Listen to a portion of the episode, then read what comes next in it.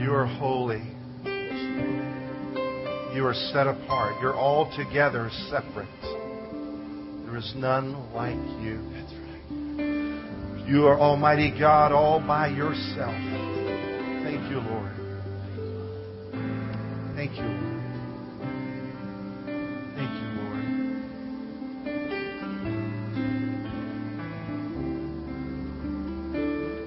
we have worship at the end of the sermon, who would stay and worship? Y'all have got to hear them sing, You are the air I breathe. If, if we let them start that, there won't be no sermon today. I'm telling you, it is powerful. Can you all come back and sing, This is the air I breathe? Lord, you're the air we breathe. You're the bread we eat. You are our life. You are our sustenance. You're the reason we live. You're the source of our love, Lord, and we give it back to you. Thank you, Lord. Thank you, Lord. Thank you, Lord. Worthy is Lamb. You are. Holy.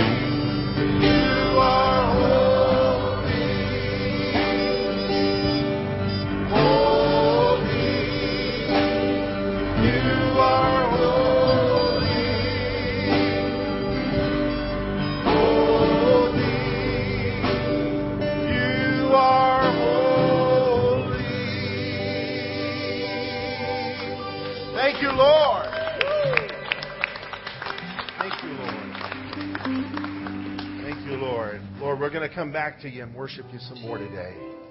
In Jesus' name. Amen. Can we show our appreciation for Pastor Shake and Karen Anderson? Hallelujah.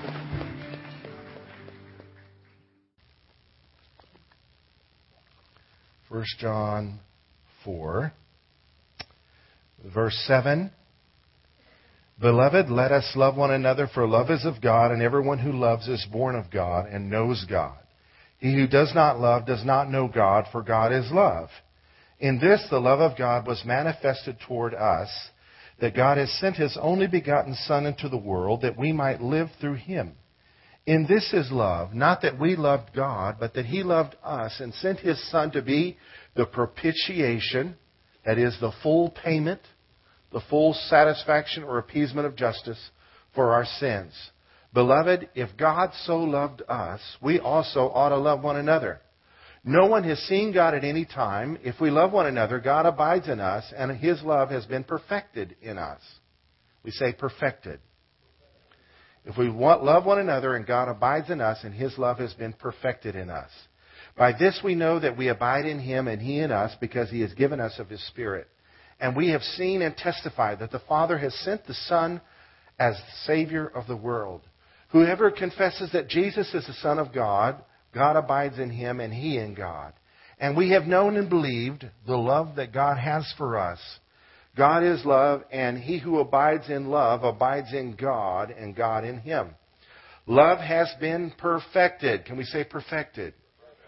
Love has been perfected among us in this, that we may have boldness in the day of judgment, because as he is, so are we in this world. As he is, so are we in this world. There is no fear in love, but perfect love casts out fear, because fear involves torment. But he who fears has not been made perfect in love. He who fears has not been made perfect in love. We love him because he first loved us. Lord, we thank you for your word. We ask that you would speak to our hearts from what we've just read. In Jesus' name, amen. I'd like to speak to you today on the developing of the love of God. We've talked about the dimensions and the demonstration and the discipline of God's love. Today we're going to talk about the, the, the developing of God's love. What does this mean? Well, we look at the text from verse uh, 16. We have known and believed the love that God has for us. God is love, and He abides in love, abides in God, and God in Him. This is the main verse I want us to look at. Love has been perfected among us in this, that we may have boldness in the day of judgment, because as He is, so are we in this world. There is no fear in love, but perfect love casts out fear because fear involves torment. He who fears has not been made perfect in love. We love him because he loves us. Uh, this is not a good illustration. It's kind of a shallow one, but I grew up afraid of girls until one day I saw a girl. I had to meet her. So I walked up for the first time in my life and introduced myself to a girl. And uh, I think it was love at first sight. I was definitely smitten and found out where she lived. We lived about a mile apart, and I, we agreed maybe we should see each other sometime. She said, I'll drop by your house sometime and make you welcome to my country. I was a missionary in Africa with my parents. The next day, I uh, had to go see her. So I got on my brother's bike and rode to her house and chickened out and rode past it. Made a U-turn, came to her house, chickened out and rode past it. After about three or four times, I swallowed my fear. Perfect fear casts out love. Faced my fears, what I did.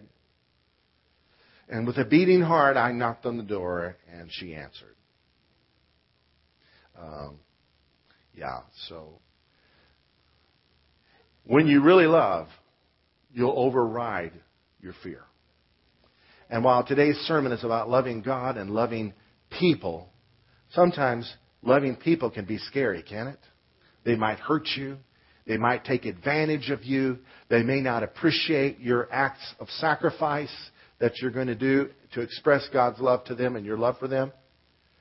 But overcome that fear. Uh, the way to overcome that fear is to increase your level of love. That's why we're talking about developing the love of God in our lives. The word perfected, remember, uh, love has been perfected among us in this that we may have boldness in the day of judgment because as he is, so are we in this world. The word perfected means complete and whole, excellent or ideal exact as a reproduction, mature. Can we say mature?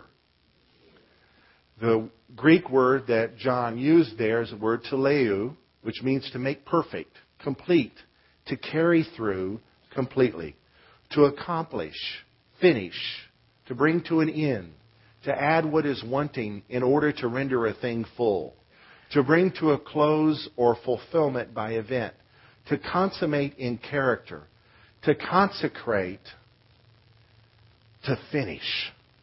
We are all on the road of the Lord developing our love. Verse 17 in the complete Jewish Bible is translated as follows Here is how love has been brought to maturity with us. As the Messiah is, so are we in the world. This gives us judgment, gives us, gives us confidence for the day of judgment. The Lord is in heaven representing us, and we are on earth representing Him. And He has sent His Holy Spirit to back us up that as we express His love in the world, we are the hands and feet of Jesus. as we express His love in the world, He backs us up, and we have nothing to fear when Judgment Day comes because there's some rewards awaiting us. The Message Bible paraphrases it like this This way, love has the run of the house. It becomes at home and mature in us so that we're free of worry on Judgment Day. Our standing in the world is identical with Christ's. The New Living Translation reads, As we live in God, our love grows more perfect. So we will not be afraid on the day of judgment, but we can face Him with confidence because we live like Jesus here in this world. We live like Jesus here in this world. So for that to happen, something's got to change, right? Because on my own, I don't love folks like Jesus did. But yet I'm called to take up my cross and follow him. And so where there is love, there is not the struggle. There's not the effort. There is inspiration. I was inspired to go see that young lady.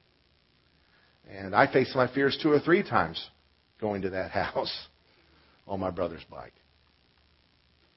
The developing of the love of God. The word develop means to change, to grow, to achieve maturity, to acquire, to enlarge on something, to become clear, to reveal in stages, to build structures, to turn negatives into prints. In the last chapter of the book of John, Jesus is having a conversation with Peter, who a few days earlier had denied that he ever known him, ever knew him, and uh, even cursed to try to give people the impression he was not a follower of Jesus. Well, Peter's faith was shaken to the core, and Jesus said, I prayed for you that your faith won't fail, and the rooster's going to crow, uh, and you're going to have denied me three times before the rooster crows. And that happened. And so on the beach there, the Lord and Peter's relationship is strengthened, and Jesus asks Peter three questions. He says, Do you love me? Do you love me? Do you love me? And um, the first, Do you love me? Peter said, Yes, Lord, you know I love you he said, Feed my sheep. Uh, the second, Do you love me? He said, Tend my sheep. And the third, Do you love me? Tend my lambs. In English, you kind of miss the beauty of the conversation there. What Jesus asked him, the first question was, Do you love me? He used the word agape or agape, which means sacrificial love. It's the, it's the highest possible form of love. It's, it's, it's awesome love. Do you agape me, Peter? And uh, he says, Yes, I do. I do. Well, then, you know, feed my sheep. And then the second question, he used the same word. Do you agape me, Peter? And yes, Lord, you know I do. And tend my sheep. And then Jesus came down a level in love to the word phileo, which means brotherly love. It's uh, really caring about someone, but it's not the sacrificial love. And I think it kind of upset Peter that he would do that. Do you do you phileo me, man? Lord, you know that I love you, you know. And um, I think what the Lord was doing was recognizing the fact that Peter's love for him was going to develop, it was going to grow, probably from phileo to agape, to the day, one day, the Catholic Church historians recorded that Peter was crucified like Jesus, and in so doing, he says, I'm not worthy to die like my Lord. Crucify me upside down.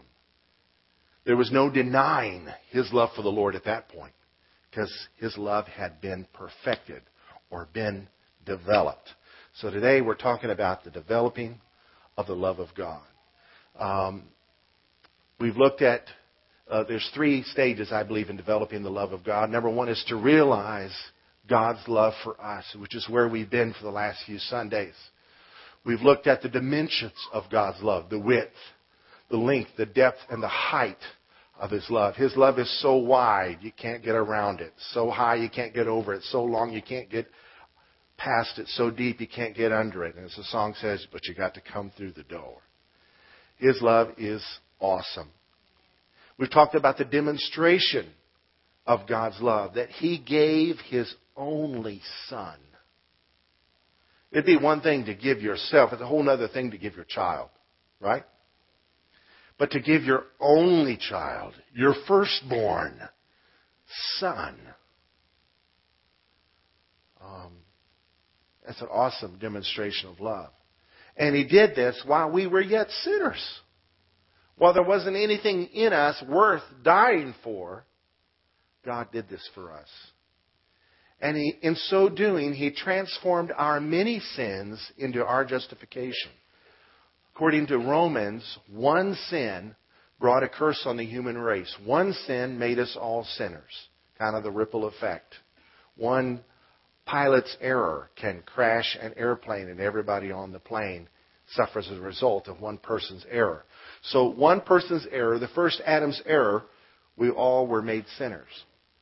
The mystery of salvation is through many errors by many people against one person, Jesus.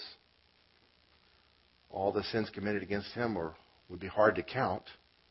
And because of who he was, it, it just increases the magnitude of the wickedness that was committed that day that he died.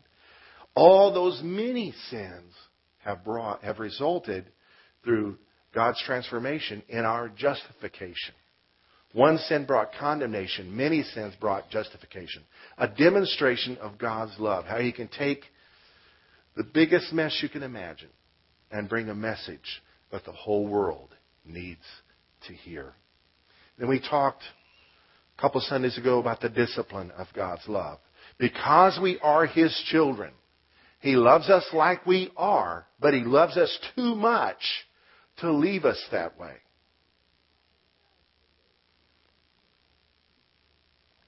He loves us as His children, and because He does, He disciplines us with His Word, with allowing us to reap what we sow, and maybe even arranging some circumstances or withholding of blessings so that we can see, hey, I am wrong. I am immature in this area. And of course, He disciplines us because we need it. Any perfect people in the house? We need the Lord's maturing. And this is to me, this brings such comfort to my heart. Um, I was raised in a denomination that preached strong on the need to live holy. And none of us knew whether or not we were saved because we might make a mistake. And to say otherwise was to believe once saved, always saved. And God forbid that we would do that. Nobody knew that they were saved. And it was an appearance of humility by saying things like, Oh, I must be saved. Oh, when the rapture takes place, I hope I'm ready. Oh, when I die, I must be ready. I must be saved. Oh, Lord, save me. I mean, just, just no, no awareness or, or comfort of assurance that you are saved. And if we are saved, we have a Father that cares about us. And if He cares about us, when we stray, He knows what we need to get back on track. These people that live against rebellion against God and never, never experience any conviction for sin, I don't know that they are His child. Because if they were, the Father would be dropping the ball, right? In fact, the Bible says if He doesn't discipline us, we are illegitimate children. The King James isn't so nice about it. We are bastards. Are. And God doesn't have illegitimate children. So because we are His children, He knows what we need, and He will bring discipline into our lives. He will. So the first step in developing the love of God is to know God loves you. Can we say, God loves me? to know how much he does, I mean, it is just awesome. This is the milk of the word. This is, this is good stuff. Some preachers just stay here and it's all they preach. Not throwing stones at them. It's all they preach because there is so much about it in the word. It is one of the primary messages of the Bible. Number two, the developing of, of, God, of the love of God is when we realize God's love for us I believe, the natural thing that happens is we respond to that love with love for God. Which we're going to do that at the end of the service here. We're going to respond to God's love for us by loving Him with our worship. And when we leave here, we're going to love Him with our lives. Amen? So respond to God's love for us with love for God. And this happens in three ways. We love Him because He loved us first. We love Him because we understand the dimensions of His love, the demonstration of His love, and even the discipline of His love. And when you realize that the Father is disciplining you because He loves you, then there comes a, an appreciation in your heart and a fresh level of love for Him comes. It just happens naturally. God gives us His love and we love Him back. Number two, we love Him because doing so fulfills our purpose. This is our purpose. Uh, the, uh, one of the catechisms of the church is the chief aim of man is to love God and enjoy Him forever. The great commandment is to love God with all your heart, all your soul, all your mind, all your strength. Loving God comes natural. It just does. And if we don't love Him, as Shake said, we're going to love somebody. We're going to love something. You got to serve somebody. It's just natural to love God. We were made to love Him. It's, there's a fulfillment that comes of our purpose. And thirdly, I love them. I, I love this one. We love Him because He has forgiven us of so much. Listen to this story from the Gospels. Luke 7. One of the Pharisees asked Jesus to eat with him. And he went to the Pharisee's house and sat down to eat. And behold, a woman in the city who was a sinner, when she knew that Jesus sat at the table in the Pharisee's house, brought an alabaster flask of fragrant oil and stood at his feet behind him weeping. And she began to wash his feet with her tears and wiped them with the hair of her head. And she kissed his feet and anointed them with fragrant oil. Now, this is an extreme act of devotion. Now, when the Pharisee who invited him saw this, he spoke to himself, saying, He's thinking this in his heart, this man, if he were a prophet, who would know who and what manner of woman this is who is touching him, for she is a sinner. Self righteous thoughts. Jesus answered and said to him, He knew what he was thinking, Simon, I have something to say to you. So he said, Teacher, say it. Verse 41 of Luke 7. There was a certain creditor who had two debtors. One owed 500 denarii, or 500 days' wages, and the other 50, or 50 days' wages. So these are two considerable debts. And when they had nothing with which to repay, he freely forgave them both. Tell me, therefore, which of them will love him more? Simon answered and said, I suppose the one whom he forgave more. And he said to him, You have rightly judged. Then he turned to the woman and said to Simon, Do you see this woman? I entered your house, and you gave me no water for my feet, but she has washed my feet with her tears and wiped them with the hair of her head. You gave me no kiss, but this woman has not ceased to kiss my feet since the time I came in. You did not anoint my head with oil, but this woman has anointed my feet with fragrant oil. Therefore I say to you, her sins, which are many, are forgiven. For she loved much, but to whom little is forgiven, the same loves little. Then he said to her, Your sins are forgiven. Now, some people would misread this by saying, um, I say to you, her sins which are many are forgiven, for she loved much. Yeah, she had a whole lot of lovers. No, it's not what he's saying. Her sins which are many are forgiven, and you know this because of the love in which she is expressing to him. The contemporary English version says this So I tell you that all her sins are forgiven, and that is why she has shown great love. But anyone who has not been, anyone who has been forgiven for only a little will show only a little love. Um, the Good News translation says, I tell you then, the great love she has shown proves that her many sins have been forgiven. But whoever has been forgiven little shows only a little love. And the God's Word Bible says, that's why I'm telling you that her many sins have been forgiven. Her great love proves that. And whoever receives little forgiveness loves very little. Does this mean that um, we need to sin a whole lot so that we'll love God more? No. It means we need to realize just how forgiven we are, just how great the love of God is, and how it is demonstrated for us if we're going to love Him more. The New Living Bible says, Jesus said, I tell you, her sins, and they are many, have been forgiven. So she has shown me much love. But a person who is forgiven little shows only a little love. I eventually married that girl that I pursued. But many people do not know this part of our story, and if you're a teenager and you hear this, do not use this as an example to follow, but as an example to not follow. As I overcame my fears and got to know her better, I began to know, get to know her better and better and better until I started getting to know her too much. You know what I'm saying? And the day came when we realized there was a baby on the way. Her parents were heartbroken. My parents were heartbroken. Her father was angry and he wanted an abortion. He wanted to fly her out that week to London, have it done, bring her back, and no one would know. I went to him and pled the case for our child.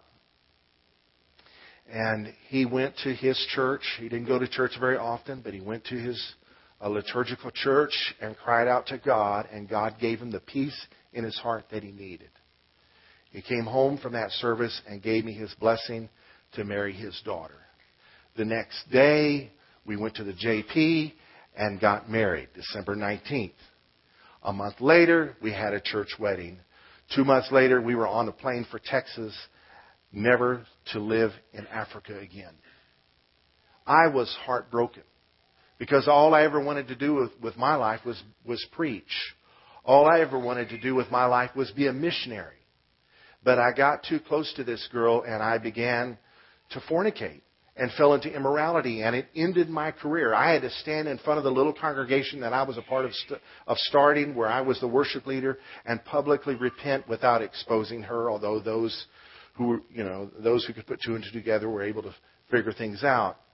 And I came home with so much shame, so much uh, disappointment in myself and began to work and be a husband and be a daddy to this precious little girl, Summer Joy, whom he had blessed us with. And my ministry was over. I was doomed to ever fulfill any dream that God had given me because I had gone too far. And one day, a Seventh-day Adventist friend gave me a tape by a man named Desmond Ford on the love of God, on God's grace and His forgiveness. And I wore that tape out. I do not know how many times I listened to it, but I realized that God loves me and I cannot earn His love. There's nothing I can do to make Him love me more. While I had been disqualified as a leader, I didn't need to lead nothing. I was still His child and I was under His discipline and I needed to receive that. And that if I had to earn God's love, then that would make God's love be for sale. And you know what you call people who sell love? Prostitutes. God is not a prostitute. His love is not for sale, and it is for free. It is for free. And the Lord began to raise me up. I began to serve the local church, became the church janitor, and uh, anyway, it's a long story of what happened. But Yvette and I still had scars from what happened years ago. Because our relationship had no foundation. There was no just us in our married life. There was always somebody else there. Starting out in the womb, of course. And so when our son got married four years ago, suddenly it was just us. And uh, even though the kids hadn't lived at home for years, just something happened at that wedding. It was just us, and it's like, uh, well, who are you? We'd lost our purpose and our relationship. We had to go to marriage counseling for a year and a half to sort it all out. I would never wish that on anybody. Don't do that. Many people who did what we've done have a whole lot more scars than what we have. All right? So, young people, please take this as a warning. But I share it to say that when I worship, because I've been forgiven of so much, the love that is in my heart is beyond words. It really is. And sometimes I have to hold back to keep control. Otherwise, all we would do in this place is worship. All we do. That, that would be all we would do.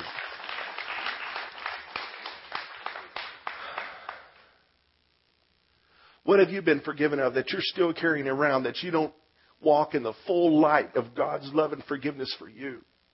that if your heart could open today to that love, your heart would be so filled with love back for God that you would become a worshiper like no other.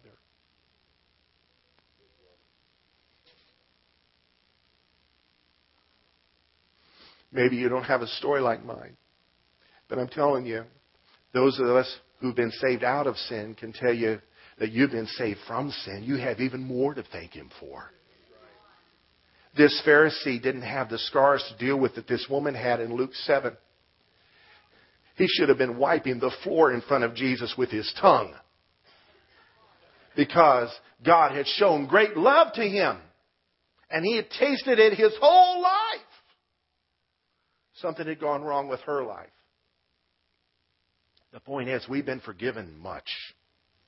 And we have uh, been spared from much too. I don't care how horrible your life has been. You have been spared from horror of horrors compared to others. So we have much to thank Him for. I think a key in developing our love is worship.